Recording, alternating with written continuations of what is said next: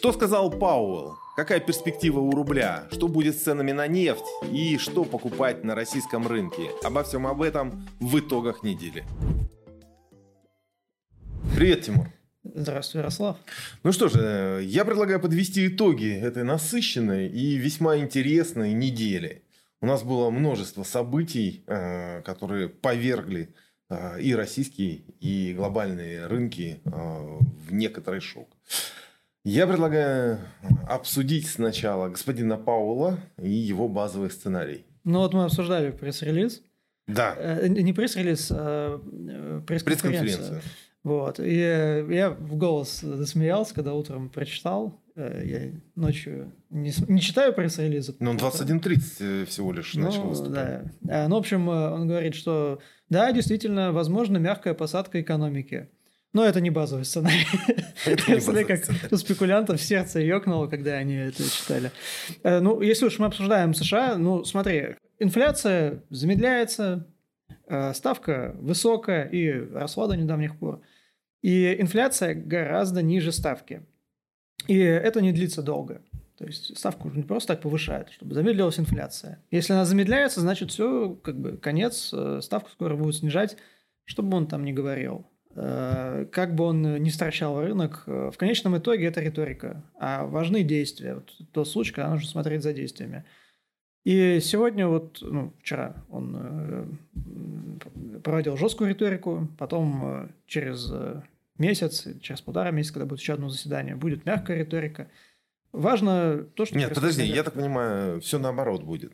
То есть, когда проводились жесткие действия, связанные с повышением ставки, риторика Паула была достаточно мягкой. Он максимально поддерживал рынки, говорил о том, что э, инфляция мы победим, все будет хорошо, все замечательно, довели ставку до 5,5%. И сейчас будет обратная ситуация. Гистребинная позиция будет усиливаться, а вероятность понижения ставки будет э, с каждым месяцем расти. Да, ну, подожди, мы это, этот момент уже обсуждали несколько раз, по-моему, даже. А, да. В случае с э, председателем э, Федеральной резервной системы нет задачи помочь спекулянтам, участникам рынка заработать денег. Есть прямая задача замедлить инфляцию, извиняюсь, замедлить инфляцию и как можно меньше ущерба причинить экономике. То есть, э, если у тебя есть возможность своей жесткой риторикой повысить стоимость заимствований, ну, допустим, облигации Макдональдса вырастут э, с точки зрения доходности, Макдональдсу будет дороже привлекать деньги без повышения ставки, просто за счет жесткой риторики. Макдональдс там уволит э, некоторое количество сотрудников или будет меньше инвестировать. То есть ты, не повышая ставку, просто за счет риторики снижаешь деловую активность. Отличный, отличное действие, которое профессионально и эффективно. Но если мы пытаемся именно заработать деньги, нужно вот в такие моменты следить не за риторикой, а за графиками. На графиках инфляция низкая. График нафиг.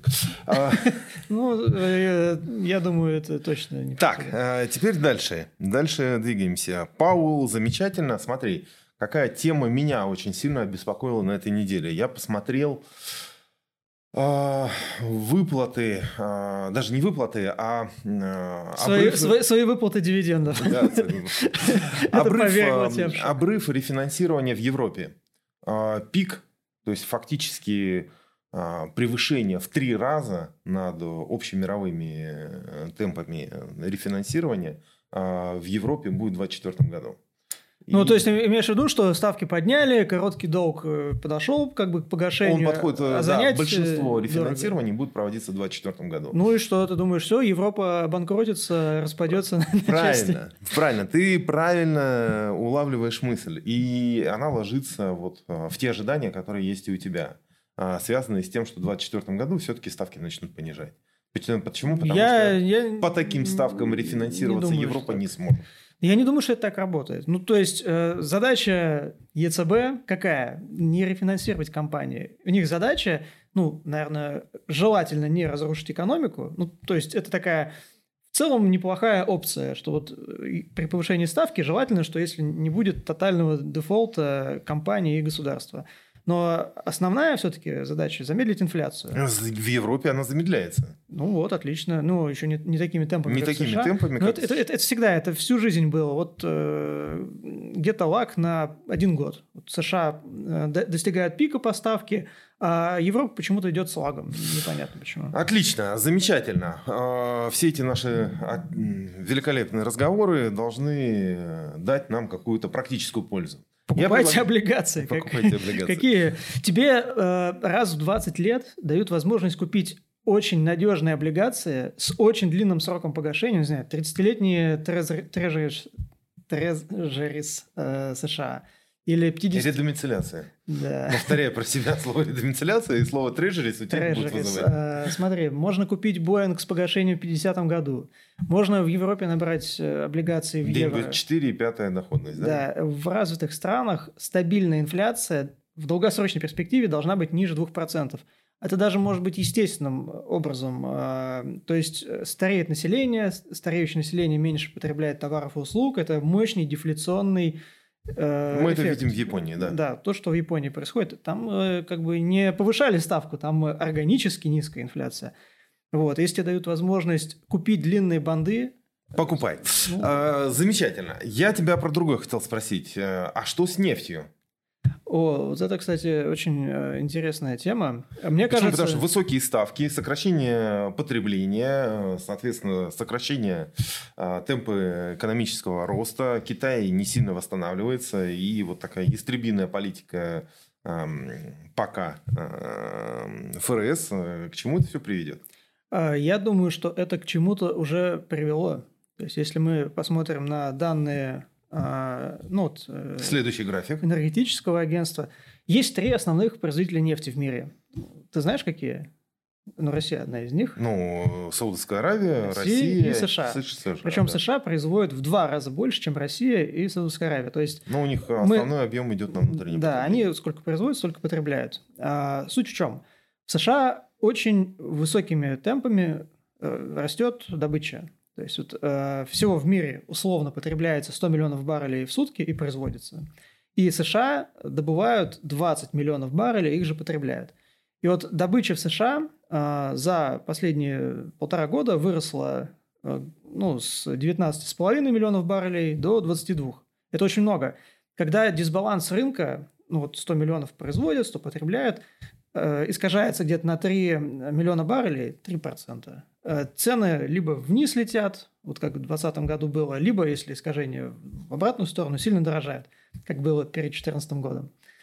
А, вот, собственно, в США добыча растет, причем это не сланцевые нефтедобытчики, это серьезные производители, которые ее уже не сократят так просто, там буровые установки не растут. А Саудовская Аравия и Россия экстренно сокращают. сокращают. Вот Саудовская Аравия на почти на 20% сократила добычу. Вот это 2020 год. Э, на пике пандемии они сокращали такими же темпами. А как же там вот эта вот Россия критика про сырьевую экономику, там туда-сюда? Э, критика про сырьевую экономику? Ну, вот постоянно там говорят о том, что мы выпускаем айфоны, а вы там нефть добываете. Да, им бы выжить. Э, ты, ты понимаешь, они из последних сил, а, они больше не могут сократить, они борются, компенсируют рост добычи в США – и все, уже нет возможности сокращать добычу. Uh-huh. Так устроен этот бизнес, что ты э, в России можешь на 5% сократить относительно безболезненно, в Саудовской Аравии на 20%, но все, дальше уже сокращать нельзя. А в США добыча продолжает расти, и в других странах продолжает расти. И это ведет к потенциальному обвалу цен на нефть в среднесрочной даже перспективе. Смотри, как устроено. Вот в 2020 году было э, 20 наверное, не очень показательно, в 2014 году была очень похожая, была очень похожая ситуация. А, росла добыча в США, а, сокращалась добыча в других странах. Потом а, в какой-то момент добычу сокращать дальше не смогли, и резко за один-два квартала выросли запасы до критических значений. И все, цены на нефть обвалились в разы.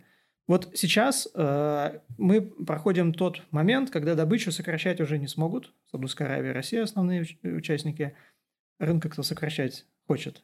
Все, ну, понятно. Запасы за 1-2 квартала. США будут увеличивать объемы, плюс ко всему страны не входящие. Да, и смотри, еще важный момент. Вот сейчас э, э где-то 1% избыточного производства нефти куда-то уходит. Никто не знает куда. Я думаю, что китайцы себе в резервы какие-то, которые они раскрывают, ну, накапливают. США тоже могут э, резервы. Но, нет, они же публичные, они раскрывают. Они теперь не публичные. Зачем Китаю столько нефти? Зачем он их копит? Но э, не будем касаться этой темы. Э, я предлагаю все-таки сосредоточиться на итогах недели. Цены на нефть у нас подросли и показали некое коррекционное движение там, в рамках недели. Что думаешь? Ну, это 2014 год. Вот ты не чувствуешь вот прям запах 2014 года? Когда нефть была дорогая, а потом резко, внезапно, ну, я обычно так шокирующе. долго вещи не держу у себя в ну, гардеробе. Я вижу тенденции, меня вот это беспокоит. И знаешь, э, можем плавно к рублю перейти. Вот смотри, курс рубля вот пока там 95-97. Я думаю, что... Что будет с рублем? Тема рубля – это основная тема. Что будет с рублем, если вот будет 2014 год? Вот сейчас при нефти там за 90, такой курс. А что будет, если нефть подешевеет? А что будет? Будет очень плохо. Ничего хорошего не будет. Давай разбираться, что с рублем, что с пошлинами и э, причем здесь, э, причем здесь наши экспортеры. А, я думаю, э, во-первых, стоит обсудить, э, почему рубль слабый при дорогой нефти. Потому что падает в физическом выражении экспорт. Вот мы это тоже обсуждали. Ну, подожди. Мы же смотрели с тобой э, данные по экспорту и импорту. У нас на экспорт уходит там порядка скольки? 30 с лишним. Добываем 10 миллионов бар, я утрирую. Словно Нет, 10, я имею в виду, экспортируем да, 5. Ежемесячно там уходит 30 с лишним миллиардов. Половину, приходит, половину экспортируем. То есть где-то там 7-8 миллиардов у нас э, по энергоресурсам профицит. Но а, компании оставляют э, валютную выручку на зарубежных счетах. Да а не вот... оставляют они. Вот есть э, статистика, что продают э, почти все, 90%. Это заявление чиновников, но они не врут. Ну, мы надеемся, что... Ну, купили, продали, потом купили, это понятно. А, вопрос в том, что э, проблематика э, деньги в валюте Э, под импортно э, резервируются, а внутри России для того, чтобы вести, вести операционку, соответственно, просто берутся рублевые кредиты. А, берутся рублевые кредиты, это так, но продажа валюты 90% достигает. То есть они почти все продают. Деньги э, в основном лежат в валюте. Это первый момент. А для того, чтобы осуществлять операционную деятельность внутри России, привлекаются либо кредиты, либо через там те же самые через свапы просто-напросто берется э, объем внутри Но России. важно, какой итог. Вот есть у тебя приток валюты в экономику, ты можешь хоть э, в юанях хранить, можешь хоть Его как раз и нету. В товаре. То есть эти деньги в Россию не заходят. Есть статистика, какая структура внешней торговли по валютам. В рублях э, это 50%. То есть ты рубли отправляешь за рубеж, и тебе приходят рубли. Но в конечном итоге ты эти рубли можешь э, обменять на валюту за рубежом или обменять на товар, который угу. является ликвидным. Это не проблема как таковая. Да, переводы в рублях также то, то, о чем ты, то, о чем ты говоришь, это инфраструктурные издержки. Ну, э, были они, допустим, 2%, стали 10%. Вот цена вопроса 10%. Да, это плохо, но это не заградительная какая-то какая-то проблема для экспорта. Окей, okay, давай вернемся. У нас правительство предлагает, ну, даже Минфин, насколько я понимаю, да, или Кабмин, Кабмин. Ну, в общем, э, торговый баланс просаживается, рубль слабый, хотелось бы покрепче, потому что слабый рубль еще инфляцию разгоняет. А тут, тут электоральные циклы, не кстати, и хотят инфляцию занизить. А вот я подвожу к тому, что ты стал говорить. Да, и будут вводить э, экспортные пошлины на все, что пошлины до сих пор э, не облагали. Ну, там э, хитрость такая, что чем слабже рубль, тем выше пошлина. Да, при условии, что если рубль будет слабее 95 рублей за доллар. Там градация есть? Да. Ну, вот смотри, если ты экспортер и видишь, что рубль крепкий, пошлин нет, ты будешь экспортировать, тебе выгодно. Нет, пошлин – хороший бизнес. Значит, ты на этом заработаешь. А потом видишь, что через месяц рубль очень слабый. Ну, допустим, 100 рублей за доллар. И у тебя там очень высокие пошлины, которые всю маржу съедают. Ты скажешь, да я на складе похороню. Вот в 22 году на складе хранил полгода, там, никель или кто там, э, Норникель или металлургические компании, Русал, Э, ничего не случилось с компанией, похоронил полгода, потом продал. И они на склад будут работать. И что у тебя будет с торговым балансом? Когда... Торговый баланс, да, понятно. Да, то есть э, я понимаю, логика такая. А, сейчас рубль слабый, и хотят насытить внутренний рынок некоторыми товарами, в том числе, чтобы, допустим, девелоперам было дешевле дома строить. Ну вот, если мы о металлургических компаниях говорим. Или какими-то другими товарами, в том числе потребительскими. То есть рубль слабый, но у тебя избыток товаров приводит к тому, что цены не растут. Но это же так не работает. Сейчас не растут, но рано или поздно, есть прям исследование серьезное, что если рубль слабый, он рано или поздно подтянет инфляцию на ту величину, на которую была девальвация. А слаб рубль на 40% с начала года. Вот судя по исследованиям, через 4 года эти вот 40% они по инфляции догонятся. Хоть ты там пошлинами обложись. Это как заткнуть э, пальцем кран. Ну, Технически, наверное, можно сделать, но неэффективно. Я считаю, что решение такое, ну, выглядит сомнительно. Мне это напоминает, помнишь, как Транснефть захеджировала цены на нефть, захеджировалась от роста цен на нефть, а потом со Сбером судились, который им опцион продал. Мы не в ту сторону захеджировались. Нужно было от падения. Вот. Но, в общем, опасно это все. А, ну, я тебе могу сказать, что параллельно с Транснефтью нефтью еще хеджировалась э, Руснефть. А вот Руснефть захеджировалась в ту сторону и заработала миллиард. Ну, э, как говорится, кто, кто-то зарабатывает. Кто с Грефом дружит, тот в правильную сторону да. хеджируется. А, знаешь, есть еще вот такое предположение. Может быть, мы видим только одну часть сделки. Может, там еще что-то готовится по движению капитала. Какую-нибудь... Движение вот... капитала Моисеев на этой неделе, опять же, тоже сказал, что планируется кто... Э, ужесточение по валютному контролю для того, чтобы понимать, кто вот эту маржу от... Э, Кто вводит ограничения на свободное движение капитала? ЦБ или Минфин? Нет, подожди. Э, планируется ужесточение с точки зрения валютного контроля. Никто ограничений не вводит. Но, Но... Вот кто оператор этого ограничения? Ну, будут исполнять Минфин, ЦБ, соответственно, нет, через банки. Ну, нет. Валютный контроль осуществляет банки. ЦБ против. Вот об этом говорили Нет, чиновники. еще раз. Никто не будет осуществлять ограничения. А, планируется ужесточение в рамках валютного контроля. Вот есть, так скажем, а, экспортеры и импортеры. Экспортер а, выручку вводит, импортер выводит и так далее. Импортер говорит, я вывожу эти средства под, там, не знаю, контракт закупки там, какой-либо продукции. И валютный контроль должен проверить контракт, должен посмотреть валюту и так далее и тому подобное. Но есть определенное количество выводов, да, которые не соответствуют вот заявленным целям. Что ты ждешь? Э... Я жду укрепления рубля. То есть заткнут э, импорт или э, как-то будет стимулировать экспорт, э, либо просто отток капитала прекратят, рубль укрепится. Э, я вижу, что все работает на грани, что импорт очень важен, вот прям критически важен, э, и во всех отраслях, и его никто не будет трогать.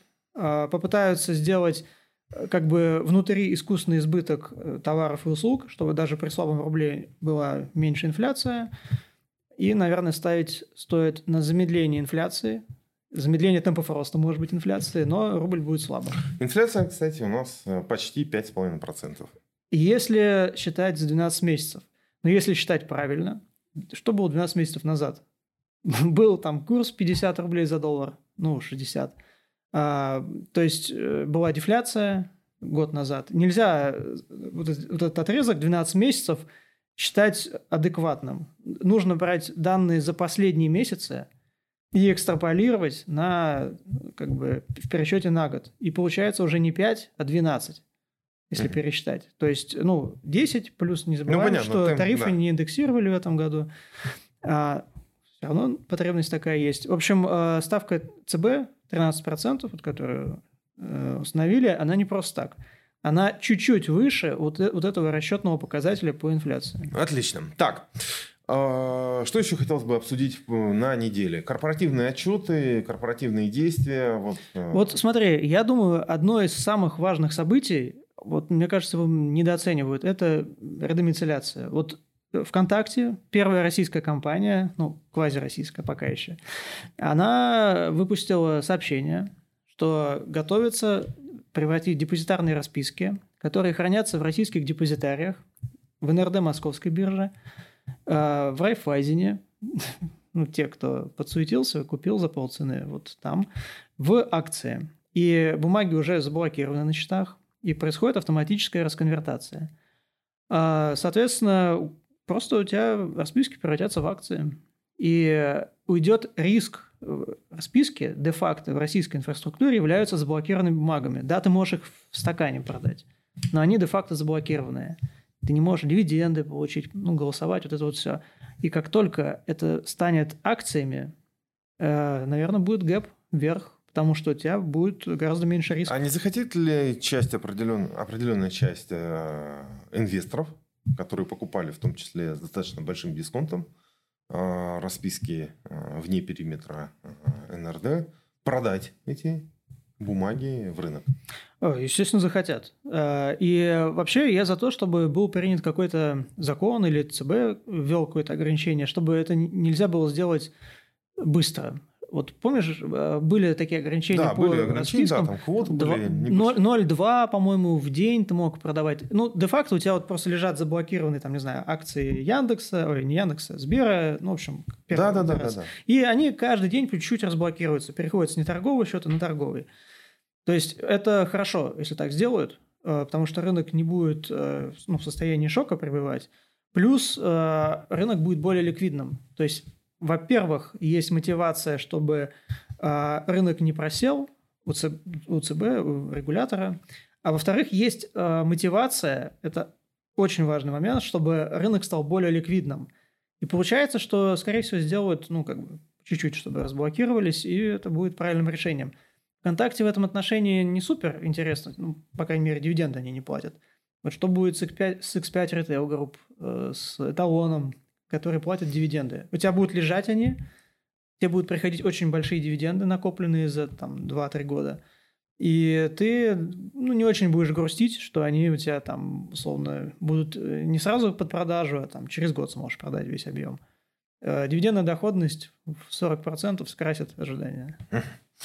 Замечательно. А что насчет доп. эмиссий ОВК? Что насчет э, СПО, ТМК?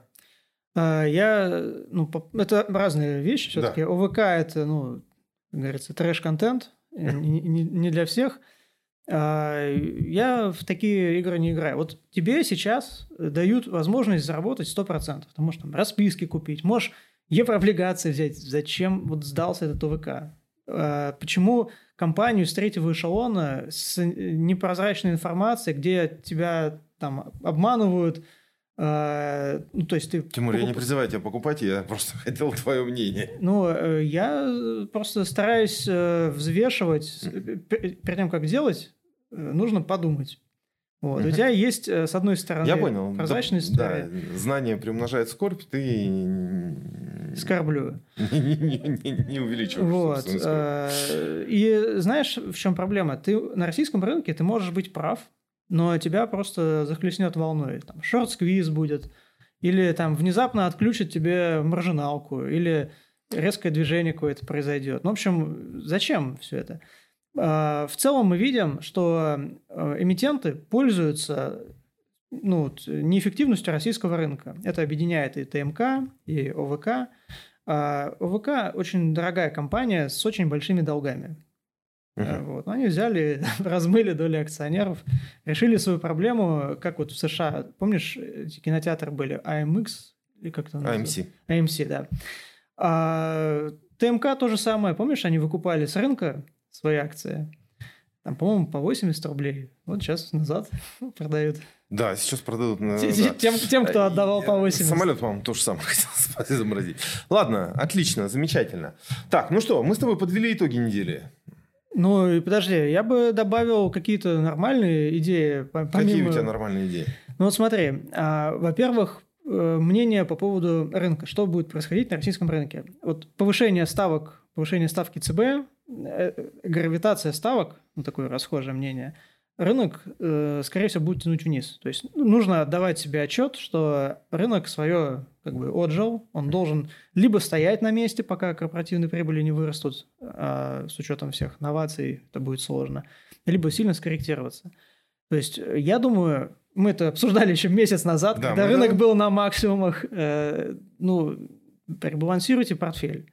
Если заигрались с акциями, и их доля стала слишком большой, ну, выросли спекулятивно, с кем не бывает. Тут э, ребалансируйте, чтобы а, акции с облигациями э, пришли в баланс. А, я думаю, что на рынке осталось совсем немного бумаг с потенциалом. Это условная московская биржа, которая на процентных ставках зарабатывает.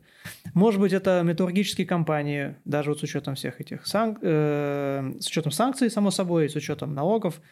А, может быть, какие-то отдельные нишевые истории, связанные вот с депозитарными расписками, но идей мало, и рынок уже вряд ли будет себя очень хорошо чувствовать.